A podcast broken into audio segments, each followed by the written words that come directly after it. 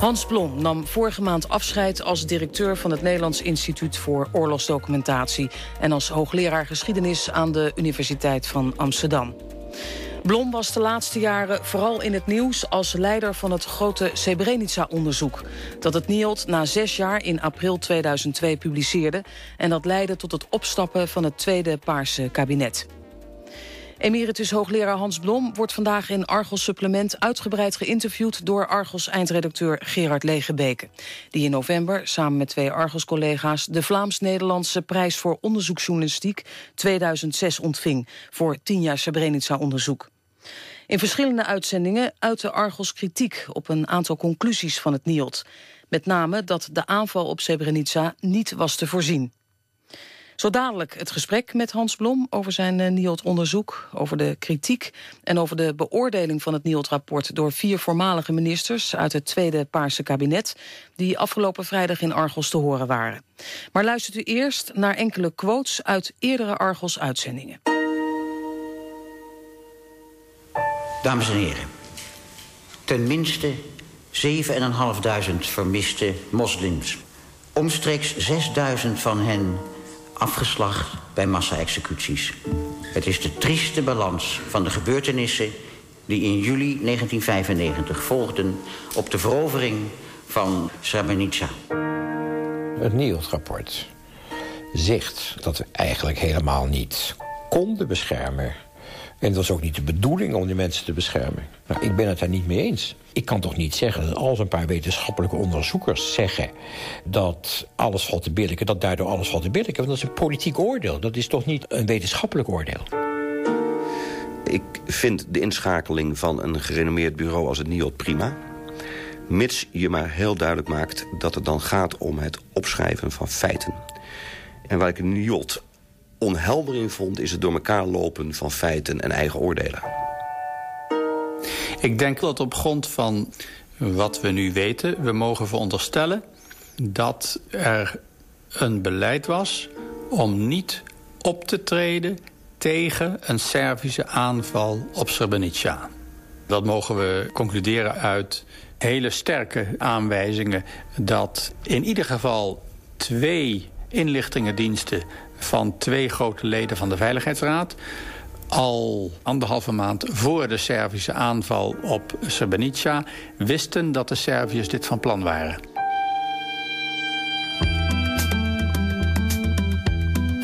Meneer Blom, dat uh, waren vier citaten uit vorige uitzending van u. Het begon met een citaat van u en daarin vat u eigenlijk samen... wat de kern van uh, de hele zaak Srebrenica is. Hè?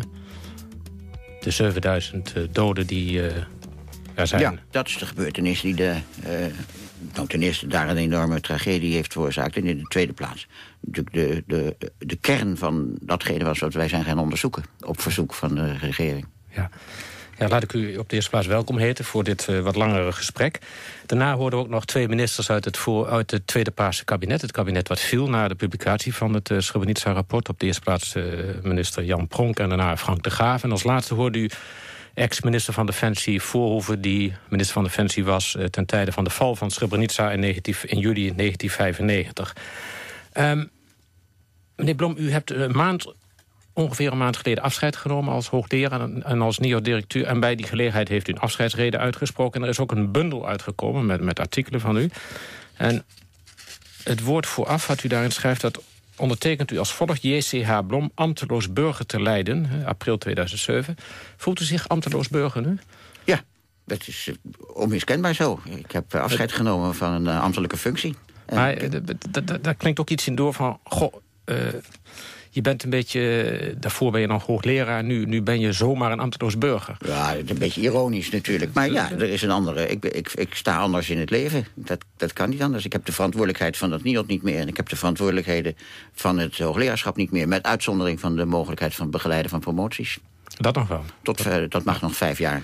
Maar is het voordeel nou juist niet van zo'n zo'n geschiedenishoogleraarschap... dat je, je kapitaal eigenlijk je kennis is? Zodat je eigenlijk natuurlijk, ook al ben je geen hoogleraar meer... met je kennis kun je nog van alles doen natuurlijk. Oh, maar dit wil niet zeggen dat ik mijn vak niet... Eh, mijn, mijn, mijn discipline niet, eh, niet meer zal uitoefenen. Ja, ja, u gaat gewoon wel door. U, u, u blijft ook in de publiciteit uh, treden als er, er, zaken zijn... die bijvoorbeeld gaan over de geschiedschrijving. Want daar heeft u heel veel over geschreven. Hè, de geschiedschrijving tijdens de bezettingstijd in Nederland. De bundel heet ook In de ban van goed en fout. Dat soort zaken blijft u wel aankaarten. Eh, ja, nou, kijk, ik, ik, weet niet precies hoe mijn publicatiegedrag zich zal ontwikkelen. Ik heb natuurlijk een aantal plannen. Ik heb ook nog wel andere belangstellingen dan degene die overwegend uh, in de publiciteit zijn gekomen. Uh, dat wil zeggen in, in de grote publiciteit, want in de vaktijdschriften heb ik natuurlijk ook overal allerlei andere dingen gepubliceerd waar niet, die niet in de grote publiciteit zijn gekomen. En het, ik sluit zeker niet uit dat ook de, de oorlogsgeschiedschrijving nog mijn, uh, mijn aandacht zal blijven houden. En uh, ik dacht dat zelfs waarschijnlijk. En voor zover dat nodig is...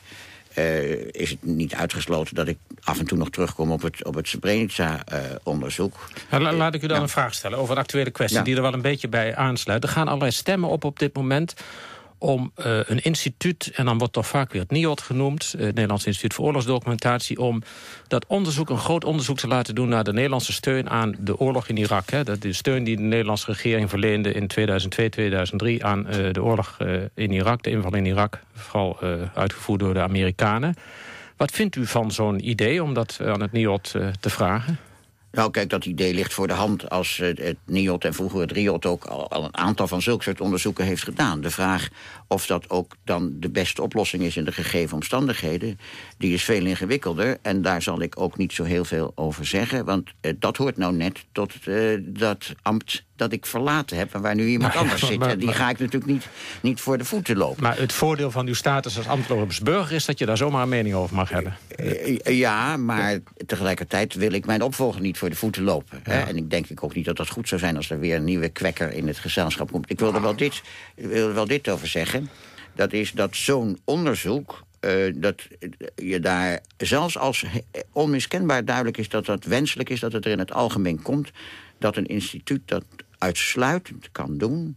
als daarvoor de condities ruim voldoende zijn. We hebben dat met het Srebrenica-onderzoek, want dat is de veelgemaakte vergelijking... maar dat is vroeger ook met het wijnrep-onderzoek gedaan... en zo zijn er nog meer onderzoekingen geweest in het verleden. Uh, je moet heel erg goed nadenken of de condities voor zo'n onderzoek wel in orde zijn. Bij Srebrenica hebben we twee maanden onderhandeld met het kabinet over uh, in het bijzonder dus de, uh, de absolute vrijheid die je dan als onderzoekers mm -hmm. moet Want hebben. Dat, dat zijn die belangrijke condities. Toegang, en de toegang tot de tot bronnen. bronnen. En dan niet alleen met wat vage beloftes, maar vrij stevig geformuleerd. Uh, dat je er zo groot mogelijke garanties hebt dat je dat ook inderdaad in slaagt. En verder moet je heel erg kijken naar de entourage waarin zo'n onderzoek zich moet mm. voltrekken. Want eigenlijk is er natuurlijk heel erg geroepen om een parlementaire enquête. Ja. Alleen een regeringsmeerderheid die wil dat niet. En wat dat betreft lijkt het wel een beetje op uh, toen uh, besloten werd om het NIOT uh, Srebrenica te laten onderzoeken. Toen waren ook steeds stemmen in het parlement voor een parlementaire enquête, ja, maar, maar, de regeringsmeerderheid blokkeerde dat. Ja, daar heeft, daar heeft u gelijk in. Maar de volgorde is hier wel heel belangrijk en die wordt vaak uit het oog verloren. toen wij benaderd werden door het kabinet dat het graag wilde dat wij dat deden. Mm -hmm. Dat is al totaal verschillend met de situatie van nu. He, dus dat, dat helemaal weg. Uh, maar en bovendien was het toen het kabinet het aan ons vroeg... was daaraan vooraf gegaan... ik roep het heel snel even in herinnering... in de herfst van, eh, zomer en herfst van 1995... debat in de Kamer, een debriefingsrapport... Mm -hmm. een afsluitend parlementair debat. In december 95? In december 95, waarna de zaak min of meer politiek was afgekaart. Toen kwam er vanuit uh, voornamelijk de journalistiek, kwamen er voortdurend verhalen. Verhalen die, die opwinding veroorzaakten, uh, veel ook op de televisie. Dat leidde tot hernieuwd debat. Uh, toen is een poging gedaan met unanieme instemming van de Kamercommissie die daarover ging... om een internationaal onderzoek, onafhankelijk onderzoek... naar de gebeurtenissen in Srebrenica te laten uh, uitvoeren. Het bleek in de zomer... Je bedoelt zaken... internationaal niet alleen Nederland, uh, nee, dat dus zou dus andere een, landen zouden ja, ook de Verenigde Naties, de Amerikanen, de Engelsen... Dus ja. internationaal, met, dus de, en dat bleek heel in de zomer... optimistisch idee. Ja, dat was een, je kan achteraf zeggen dat dat misschien een beetje naïef is... maar dat was de lijn die gevolgd werd. Mm -hmm. Het gaat even om ja. nu even de, gewoon de serieus even te reconstrueren hoe dat ook weer liep. In de zomer bleek het kabinet uh, dat is in ieder geval aan mij verteld... en zo zal het vast ook wel gegaan zijn... dat om te beginnen Amerikanen, Engelsen en Fransen daar niets voor voelden... dat dan ook de Verenigde Naties geen enkele kans zagen... en ook niet onwillig waren. En vervolgens heeft het kabinet uh, gezegd van... nou, dan moeten we het misschien vanuit Nederland proberen. Hmm. Nog altijd met die, met die unanieme instemming van de Kamercommissie... dat zo'n onderzoek internationaal in de veronderstelling van de Kamercommissie wenselijk was. Wij hebben in beginsel informeel gepolst uh, gezegd... Uh, zou je zo'n onderzoek kunnen doen? Nou ja, wij denken dat het de verantwoordelijkheid van historici is om dat na te gaan. Dus wij willen dat nagaan, in, van, in beginsel vanuit het idee dat we het willen. Pas daarna is de roep om een parlementaire enquête gekomen. De hm. oppositie heeft toen gezegd... en nou willen wij liever een parlementaire enquête. Want, Niot, jullie, zitten, jullie, jullie uh, op deze wijze verlenen jullie politieke steun aan het kabinet. Nou was het probleem alleen als we ons weer zouden terugtrekken... dat je dan de politieke steun ja, aan de, oppositie... Dus, dus was je in een soort prisonerspositie terecht te komen. Dat gebeurt dus meteen. En vervolgens toen hebben wij gezegd... nou ja, laat het parlement dan zeggen wat er moet gebeuren. Wij zijn bereid om te onderzoeken onder welke condities...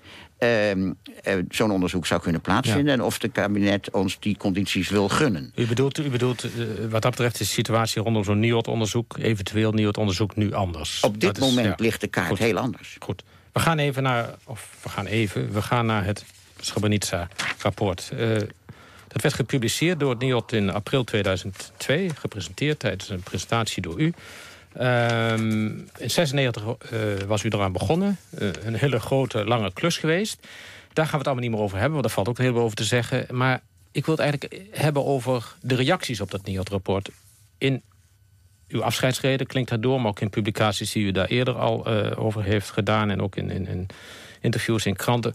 blijkt dat u toch eigenlijk een beetje teleurgesteld bent... over hoe er is gereageerd op, op dat ontzagwekkende 6000 pagina's stellende NIOT-rapport. Ik zal even iets voorlezen wat u heeft gezegd in uh, uw afscheidsreden een maand geleden.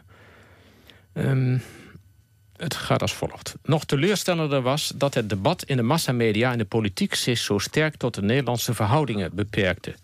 De slotzin van de toespraak waarmee ik het rapport op 10 april 2002 presenteerde luidde... Het mogen duidelijk zijn dat niet zozeer de affaire in Den Haag... als wel de tragedie in de Balkan daarbij de kern van de zaak is. Nog in de eerste reacties, nog in de latere beschouwing in de politieke sfeer... speelden de analyses van wat er in de Balkan gebeurd was... en hoe de internationale interventies daarna verliepen... een rol van enige betekenis. Dat is nogal wat, hè? want u heeft daar zes jaar aan gewerkt... en dan blijkt dat... Uh, ja, vijf en half. Vijf en half, dat uh, men hier in Nederland niet verder komt... dan een beetje zeuren over Haagse affairetjes. Ja, ik vond dat jammer. Ik vond het jammer, er zijn hier en daar wel eens een uitzondering... en er is in de, in de vakpers is er wel, wel wat serieuzer eh, gereageerd. Maar ik, ik vond uh, in, in dat opzicht, ik heb ik heel bewust uh, gezegd... ook vijf jaar later, terugkijkend, dat dat toch eigenlijk heel treurig is. Ja. Dat, men, dat men niet kijk, dat kon natuurlijk niet twee dagen of zoiets daarna. Ik, ik, meen, ik meen dat, dat ook Pronk in uw vorige uitzending... Uh, en de Vries in zekere mate zoiets van... ja, wat moeten we met 6000 bladzijden... als wij twee dagen later in de ministerraad daarover moeten beslissen? Dat hoefde helemaal niet. Je had als ministerraad ook kunnen zeggen... dit is een belangrijk rapport, wij zien het ja, zeer interessant. Het was een beetje beroerde tijd, de verkiezingen ja, nee, die, die, verkiezingskwestie, ik weet niet of dat nu moet... of dat we dat, misschien straks beter hebben kunnen... dat is heel vervelend. En dat vind ik zelf ook een probleem... waar wij in hoge mate verantwoordelijk voor zijn zelf. Maar je had heel goed kunnen zeggen... wij nemen een bepaalde hoeveelheid tijd om dit rapport heel serieus te, te, bestuderen. En dan zoeken we naar de beste vorm om daar in het politieke... Mhm. met de spelers, die er allemaal voor een zeer groot gedeelte nog waren... Um, althans in Nederland. En dan zou je pogingen kunnen doen om internationaal daar ook mensen bij te betrekken. Als dat niet lukt, had je toch nog wel op een andere manier erover kunnen praten dan nu. En ik vind dus dat dat, dat kan niet binnen een week. Dat is duidelijk. Ehm, eh, maar de parlementaire enquête bijvoorbeeld die toch wat een tijd daarvoor heeft genomen enzovoort... die had wel degelijk een andere agenda kunnen hebben dan ze nu hebben gehad. Ja, ja, die, daar hebben we het zo meteen nog even over. Daar was u ook erg teleurgesteld over de parlementaire enquête... voor wie dat niet meer weet, die gestart werd over, ook over Srebrenica... na de publicatie van uh, het rapport van UNIOT. Maar ik wil het met u hebben over, over één punt in, in, in, de, in de conclusies... en ook in, het, uh, in de inhoud van het rapport... Waarbij het wel degelijk om een heel erg inhoudelijk punt gaat. Want u zegt in, in uw afscheidsbundel, zegt u... tot dusver is het rapport inhoudelijk nog niet op hoofdpunten betwisten. Nou, dat wil ik nou weer toch weer betwisten. Want wij hebben de afgelopen jaren een heleboel radioprogramma's gemaakt. Ik heb ze vanochtend nog even opgeteld, waren in totaal 35. Ehm, waarbij een heleboel gingen, gingen over een van de stellingen van het uh, NIOD-rapport... namelijk dat de aanval op Srebrenica niet was te voorzien. Uh, het NIOD concludeert dat eigenlijk de beslissing tot de aanval... Eh, de, de val was op 11 juli, dat hij ergens rond 2 juli... om aan te gaan vallen werd, die, werd dat voorbereid. De beslissing werd eigenlijk kort van tevoren genomen. Dus als, je, uh, als zo'n aanval niet is voorbereid door de Bosnische Serviërs... dan kun je ook niet zeggen dat je hem kunt voorzien. Nou, wij hebben een aantal programma's gemaakt... Waarin wij met allerlei betrokkenen hebben besproken... die het tegenovergestelde beweren. Uh, u bent wat dat betreft heel stellig in dat rapport. U zegt ergens, ik, ik heb hier een citaat... niemand veronderstelde een echte aanval op Srebrenica. Bij geen van de betrokkenen was er voorkennis aanwezig. Dat is nogal honderdprocentige uitlating. Ja, dat is wat wij geconcludeerd hebben. Kijk, uh, voor alle duidelijkheid, u heeft natuurlijk gelijk... dat de kwestie van, die, uh, van die voorkennis wel aan de orde is geweest. Het grote probleem in dit debat is, is dat in de formuleringen daarbij... Uh, een stelling wordt betwist die wij niet hebben ingenomen. Er wordt... Er wordt steeds gezegd dat, dat je in het algemeen gesproken dat niet kon verdienen. Er moet een groot onderscheid gemaakt worden tussen voor bijna iedereen in bredere en ruimere zin eh, de mogelijkheid uh, voorzien dat er uh, enorme slachtingen plaatsvinden. Dat was dat staat er bij, bij herhaling mm -hmm. ook in het rapport. Mm -hmm. Dat kon iedereen op een bepaalde manier bedenken. Nee, maar het gaat om specifieke en voorkennis. vervolgens gaat het om de specifieke voorkennis van deze aanval... met het oogmerk om Srebrenica te veroveren... en vervolgens met het oogmerk om die bevolking daar... in deze omvang af te slachten. En daar zijn wij inderdaad zeer stellig in. Geen van de, van de tegensprekers heeft substantiële informatie, gegevens naar voren gebracht... die die stelling aan het wankelen brengen. Wij, kijk, het is natuurlijk best mogelijk, hè, laat ik dat voorop zeggen. Wij hebben onderzoek gedaan naar zeer ingrijpende en emotionele gebeurtenissen... waarvan wij in Nederland, denk ik, een hele verregaande toegang tot de bronnen hebben gehad. Maar in het buitenland is dat zeer wisselend. In het buitenland is dat zeer wisselend geweest. En uh, het is dus natuurlijk mogelijk dat er nog nieuwe gegevens naar voren komen... die dan gewogen moeten worden in het geheel van wat wij al hebben... en kijken of dat wat betekent. Nou, nou, laat, laat ik u een voorbeeld noemen. Want u, u constateert ook in uw beschouwingen over, over het uh, Srebrenica-rapport... dat inderdaad die toegang tot Nederlandse bronnen... Die, u had volledige medewerking en die, die is er ook geweest. Uh, maar buitenlandse bronnen, dat lag veel moeilijker. Maar aan de andere kant zegt u ook van... ja, het is juist van belang om te praten over die internationale interventies... Ja. die buitenlandse context. Ja. Laat ik u een voorbeeld noemen. Wij hebben heel uitgebreid gesproken. Dat was nadat we een tip hadden gekregen, al in 2001... vanuit het Department of Peacekeeping Operations. Dat is bij het hoofdkwartier van de Verenigde Naties in New York. Dat is zeg maar de, de, de afdeling van uh, de Verenigde Naties... waar dit soort uh, militaire missies aangestuurd worden. Um, wij spraken daar uiteindelijk met de, de voormalige Assistant Secretary-General van de DPKO. Dat is de afkorting van de, dat de department. Mm. Die daar in de tijd de rechterhand was van Kofi Annan, die daar toen de baas was. Uh, en die heeft ons verteld dat men in het voorjaar, in het vroege voorjaar van 1995... al heel concrete aanwijzingen kreeg. Luchtfoto's van de Amerikanen, allerlei andere informatie... Waar, waaruit men op het DPKO de conclusie vertrokken... er gaat, de Serviërs gaan deze zomer uh, Srebrenica en de andere enclaves aanvallen. En dan vooral Srebrenica aanvallen. Dat was een, een, een, een veelheid aan, aan informatiebronnen. Wij hebben daarover gesproken met een van de onderzoekers van uw instituut... die daar ook uh, juist op dat aspect onderzoek heeft gedaan. En wij legden hem voor, kijk, meneer, deze meneer, dat was een Duitse generaal... meneer Manfred Eisele, die heeft ons dat allemaal verteld. En toen zei de onderzoeker van uw instituut... ja, maar die hebben wij ook gesproken, dat heeft hij tegen ons niet verteld. En vervolgens zei hij tegen ons, dus is het niet van belang. Dat vind ik een beetje een rare nou, conclusie. Dat is, dat is denk ik een erg korte samenvatting van een, wat naar mijn weten, veel langere discussie tussen u en hem is geweest. Kijk, we gaan, het gaat hier erg in de details van dingen die ik niet persoonlijk heb onderzocht. Maar uh, uh, een van de dingen die mij opvalt in de discussie... is dat de onderzoeker waar het hier om gaat, die ik zeer hoog acht... dat is uh, Kees Wiebes, die een echte, uh, internationaal gereputeerde specialist... Deskundig op het gebied van inlichtingen. Inlichtingen en ja. veiligheidsdienst is. Dat, dat uh, zo zie ik die, ook, ja. die heeft een apart boek over dit onderwerp ja. geschreven. Zelfs nog in een, in een, dat als bijlage aan het rapport is toegevoegd... dat in een vervolgfase nog een, nog een keer in het Engels ook verschenen is... met nog wat aanvullingen daarbij. Bij mijn weten heeft niemand van de betrokkenen dat boek nog van serieus bestudeerd. Ik heb heel erg de indruk dat heel veel van de mensen met wie we spreken... dat boek helemaal niet hebben gelezen. of, of, anders in ieder geval niet goed hebben gelezen. En kijk, waar we, je vraagt je dus af, nog afgezien van de vraag... of meneer IJsselen nu wel of niet aan ons uh, dat uh, heeft verteld, en uh, heeft het in ieder geval niet aan ons verteld... en wat dat precies betekent. De Verenigde Naties hebben zelf ook een onderzoek ingesteld. En ook in dat rapport komt het niet voor. Dat is van binnenuit de organisatie. Je vindt ook nergens in de stukken de harde informatie uh, want over het algemeen, dit soort inlichtingen... die worden op een moment in rapporten neergelegd. Overigens kunt u in ons rapport vinden... maar dan gaat het dus over die algemene uh, strategie. Natuurlijk, dat staat ook uitgebreid in het rapport. De Serviërs hebben een strategie uh, aangenomen in hun parlement trouwens ook. Uh, in, in het voorjaar van 1995. Mhm. In mei zouden zogenaamde wapenstilstandsovereenkomsten aflopen. En natuurlijk was er een strategie. Die Serviërs die wilden heel Bosnië veroveren. De hoofdpunt overigens was uh, Sarajevo. De, uh, de andere enclaves waren sideshows. Ja. Maar de, hoorden natuurlijk bij, ze wilden alles ja. hebben. En maar, natuurlijk waren die globale plannen erop. Waar het om gaat... Nee, het gaat om de, of de concrete plannen waren. Het uh, gaat om, om... Ja, dan heb je nog diverse... Nee, maar gespecificeerde plannen voor een aanval op Srebrenica... in de zomer van ja. 1995. En onze reconstructie, maar, en daar heb ik dus toch echt nog niemand gevonden... die dat serieus heeft betwist... is dat pas heel eind juni het idee is opgekomen... Nou, meneer, om... meneer betwist dat. Ja, maar meneer IJsselen is nee, maar, maar meneer niet zo'n high-ranking nee, meer... als u daar nou, nou nee, maar meneer IJsselen was niet onze enige bron... want wij waren pas bij hem terechtgekomen... dat andere mensen in die organisatie van DPKO er ons over getipt hadden.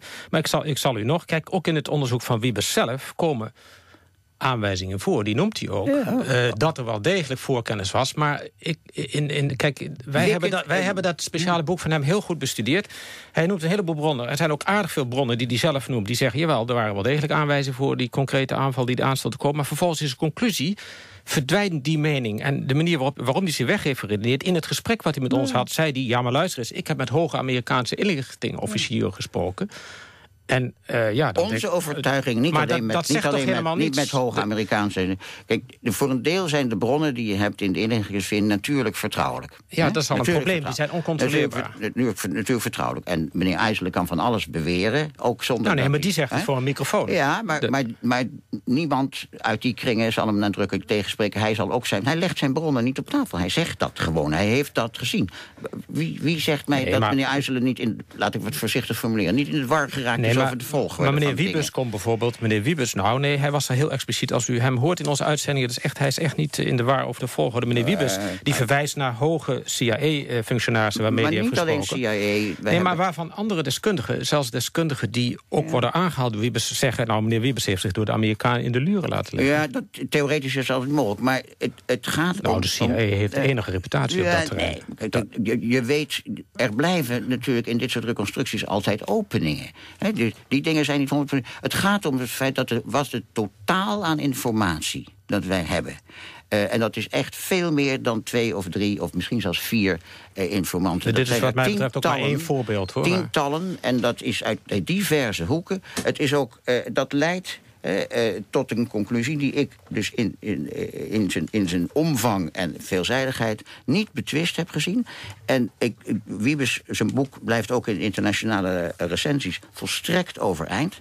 Uh, ik ben ook van overtuigd dat op het moment dat er echt harde informatie komt... dan, dan gaan we daar opnieuw naar kijken, als daar tenminste ruimte voor is. Maar het is ook consistent met het gedrag van tal van spelers in het spel. Dat is, want uh, u moet bedenken dat, dat, dat, dat, er voltrekt zich iets eh, gedurende die, dat eerste half jaar... tot en met de maand juli van, twee, van 1995... waarin op allerlei niveau beslissingen worden genomen. En daarin kan je eigenlijk niet anders concluderen... dan dat men dat daarbij handelde zonder het uh, concrete en directe aanwijzingen... dat juist daar, op dat moment, met dat doel... de aanval zou plaatsvinden. Want die aanval was in eerste instantie helemaal niet bedoeld... om de enclave te veroveren. Nou, dat is ook een van de stellingen waar ook niet iedereen mee eens is. Maar we gaan heel even onderbreken, geloof ik.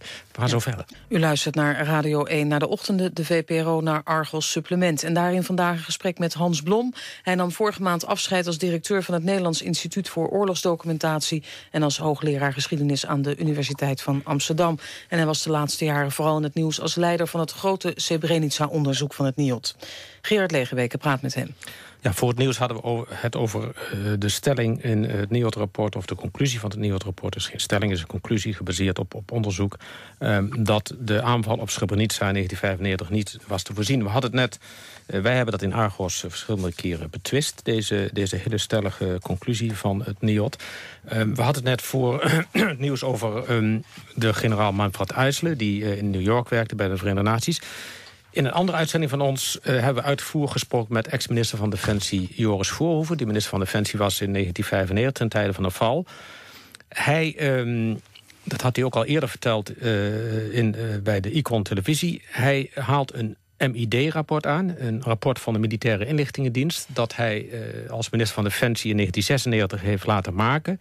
En hij liet ze onderzoeken of er nou voorkennis bestond over die aanval. En hij komt tot de conclusie, en dat verblufte hem nogal... dat volgens zijn eigen inlichtingendienst er twee leden van de Veiligheidsraad waren... hij wil niet zeggen welke... die wisten dat er een aanval aan zat te komen op, op Srebrenica... en dat die die informatie bewust niet hebben doorgegeven aan Nederland.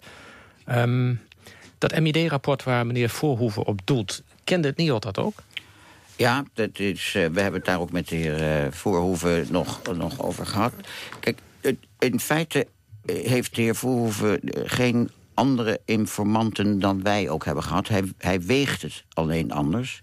En ik geloof dat wij, maar dat moet hij eventueel zelf maar zeggen... dat wij in het gesprek eh, tot de conclusie gekomen... dat zijn grote bezwaar was eigenlijk dat de Amerikanen... de algemene dreiging die in het rapport ook uitvoerig staat beschreven... niet serieus genoeg hebben genomen. En da daarmee een grote verantwoordelijkheid op zich hebben gedragen... omdat, als je dat niet serieus genoeg moet... dit soort ontsporingen kunnen voorkomen... ook als niet lang van tevoren duidelijk is dat dat precies zo gepland is. Hm. Maar meneer Verhoeven zelf, wij hebben heel uitvoerig met hem gesproken... wel drie of vier keer uur lang, interpreteert dat toch echt heel anders... Uh, hij heeft ons niet overtuigd dat, het, uh, dat de bronnen die hij aanhaalt... in het geheel meegenomen door ons in dat grote mm -hmm. rapport... tot een andere conclusie zouden moeten maar leiden. Wat mij dan zo verbaast is dat ik in uw rapport die andere mening... Hè, dus die, die andere mening op basis van dan dezelfde bron niet terugvind. Nee, maar wij, wij, de... wij, wij denken dus dat dat uh, op zichzelf...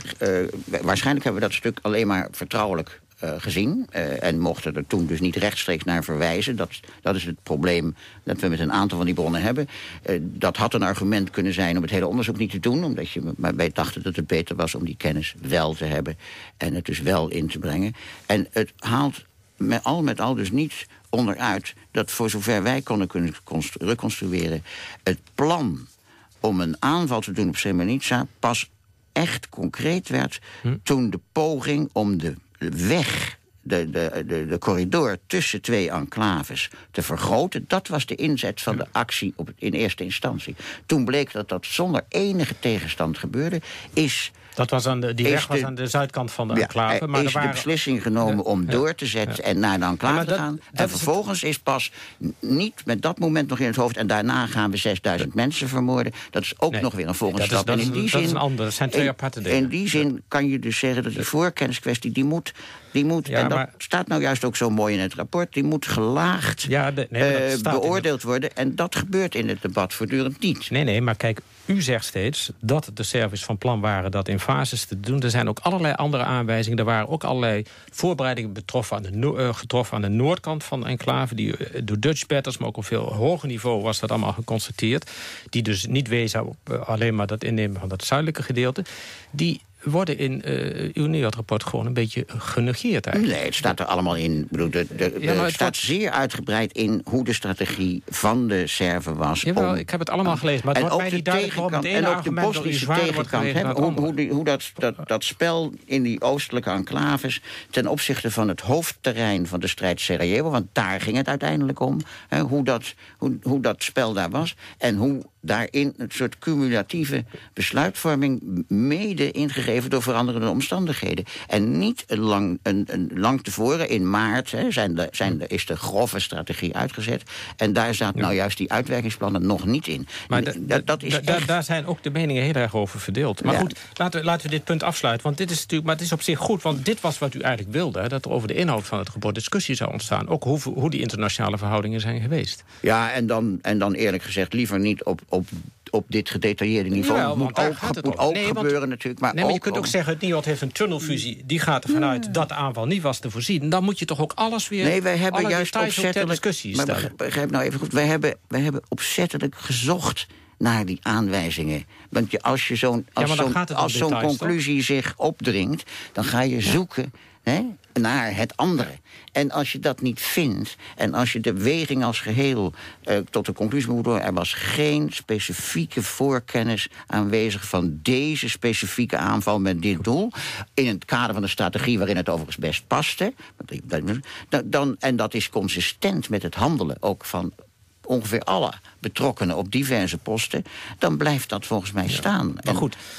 Maar volgens mij, want we kunnen nog weer meer voorbeelden aanhalen. Nee, maar gaan we niet. U overtuigt mij in het geheel niet. Nee, dus dat wou ik toch wel even duidelijk gezegd hebben aan het slot. Ja. Nee, nee, maar goed, nou, dat, dat is ook helemaal niet erg. Want zo gaan die historische discussies. Uh, of discussie tussen historici. Um, maar goed, uh, kijk, ik heb nu een aantal aanwijzingen genoemd. In onze uitzendingen zijn veel meer aanwijzingen te horen. Maar uh, dit punt komt ongetwijfeld terug. Maar ik wil toch nog heel even, want de tijd gaat in dit soort gesprekken altijd heel snel... toch nog even met u hebben over iets wat u al eerder aansneed... die parlementaire enquête die na het NIOD-rapport uh, plaatsvindt. Uh, een van de ministers uit het Tweede Paarse kabinet, die, die, die heeft het er ook over, Frank de Graven. Die parlementaire enquête, dat blijkt uit uw publicaties... Eh, dat vond u eigenlijk een grote teleurstelling. Hè? Het niveau van ondervraging viel erg tegen. Het concentreerde zich heel erg op het Nederlandse verhaal. Ja die kritiek die, u, die we aan het begin van de uitzending lieten horen... door ex-minister van Defensie Frank de Graven... Uh, over dat het NIOD feit en meningen zou verwisselen... dat heeft ook heel erg te maken met die parlementaire enquête. Dat ging om één kwestie, namelijk dat het NIOD had geconcludeerd... dat er onwil was bij de militaire top in Nederland... om de minister van Defensie van informatie te voorzien. Uh, ja, wat ja, ik wil wel graag even reageren. Ja, met ja oog, dat, dat vind ik ook dat u daarop op moet reageren. Ten eerste, want, ten eerste uh, de heer De Graven maakt denk ik een, een, een fout... Uh, wanneer hij zegt dat wij feiten en meningen vermengen. Met grote zorg hebben wij nou juist politiek apprecierende oordelen... laat ik ze zo maar dat is onmiskenbaar duidelijk noemen... dat staat ook in onze proloog, niet uitspreken. Wij hebben niet een, een, een feitenrelaas gemaakt. Wij hebben een historisch verhaal geschreven... waarin zeer veel feiten zitten... Die natuurlijk, waar natuurlijk een analyse bij hoort en een interpretatie. Maar dat is niet een politiek oordeel. En Vergraven verwijt ons een politiek oordeel. Dat hebben wij niet uitgesproken. Als hij uh, het, het, uh, het heeft, en trouwens ook oorspronkelijk het heeft over billiken... dat staat niet in ons rapport. Er staat niet dat wij billiken wat er gebeurd is. Wat wij, de, de enige keer dat het woord billiken in het rapport staat... is op de plek waarin we uitleggen dat major Franken...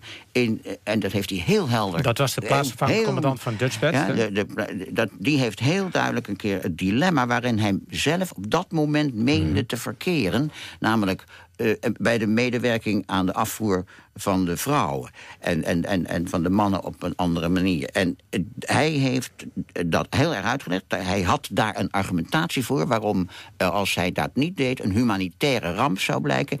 Wetende, dat was het, het mooi... dat er voor de mannen dan extra risico zou zijn. En hij heeft dus die twee tegen elkaar afgewogen voor beiden. En dan staat er in de passieve vorm het rapport... voor, voor beide standpunten konden gebillikt worden. En dat is niet dat wij zeggen dit ene standpunt billig heb. Nee, wij zien in de praktijk dat voor hm. beide standpunten argumenten waren aangevoerd.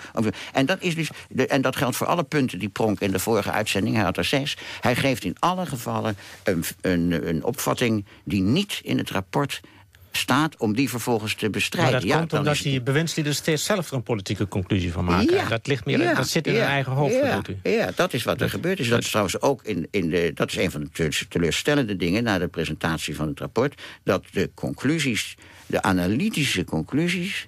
Eh, in de vorm van politieke gevolgtrekkingen. die dan in de hoofden van, van de journalisten, van de politici zitten. in de publiciteit zijn gekomen. Ik kan dat proces wel analyseren Nee. achteraf. en ik vind dat dus jammer. En, eh, maar het is wel, ik vind wel dat, ik, dat het mijn taak is om voortdurend te zeggen... Hm. zo staat het niet in het rapport. En dan moet u ons daar dus ook dat niet aanvallen. Ja, ik ben dat overigens helemaal met u eens. eh, dat er zo vaak gereageerd is. Nog heel even snel, want we hebben nog maar eh, een paar seconden. Frank de Graven zegt dan, ja, in de parlementaire enquête... eh, zei, zei hij in onze vorige uitzending, is dat allemaal als recht gezet. En heb ik groot waar, gelijk gekregen, maar dat is gewoon niet waar. Want die niet waar. Het parlementaire enquête is daar heel dat- genuanceerd en over. Het, het, het, het, het idioot is natuurlijk dat er een eindeloos geëmmer... in die parlementaire enquête over die woorden onwil en onkunde is geweest. En dat er, de parlementaire enquête geen conclusie heeft geformuleerd op dat punt. Dat was ook, maar die, die, die- dat niveau van die parlementaire enquête was sowieso een grote teleurstelling. Ik vond dat dat, eh, ja, ik vond eigenlijk dat, maar dat had niet zozeer met dit, dit uh, te maken. Maar dat is daar wel een symptoom van. Kijk, wat er volgens mij had kunnen gebeuren, Als dat is dat men had gezegd. laten wij nu een zo groot mogelijke afstand nemen. en laten wij nu met alle betrokkenen. Eh, en zo mogelijk, hè, met de mensen ook uit het buitenland erbij, proberen na te gaan. Hoe is nu die relatie? Wat was nou de spanning van de Balkan? En wat voor soort reactie van de internationale gemeenschap is daarop gekomen? En wat voor, eh, wat voor alternatieven zijn er overwogen? Hoe is dat uitgevoerd? En waarin is dat nou precies misgegaan? En is, wat zit er in ons systeem? En dan niet eh, de politieke kaarten uitdelen in Den Haag. Nee, kijken van als je zoiets weer krijgt kan je dan met internationale interventies überhaupt iets? En wat dan? En hoe moeten we dat dan beter organiseren? dat is veel beter dan dit gehakketak wat we nu hebben gehad. Het mooie van geschiedschrijving is dat zo'n discussie altijd door kan gaan. Ja, ik ben er dol op. Ja, heel erg bedankt voor dit gesprek. Ook al bent u nu ambteloos burger. Hè, de discussies die gaan gewoon door. Nou, u werd het toch nog een beetje eens aan het eind, toch, Gerard?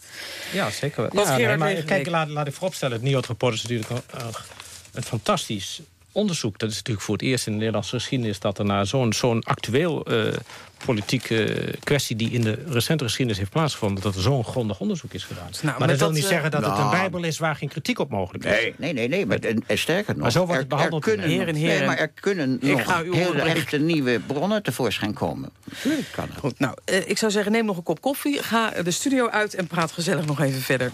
Historicus Hans Blom hoorde u. En ook historicus Gerard Legebeke, die sprak met hem. En Hans Blom eh, is eh, directeur geweest van het Nederlands Instituut voor Oorlogsdocumentatie... en hoogleraar geschiedenis aan de Universiteit van Amsterdam... en nam vorige maand afscheid.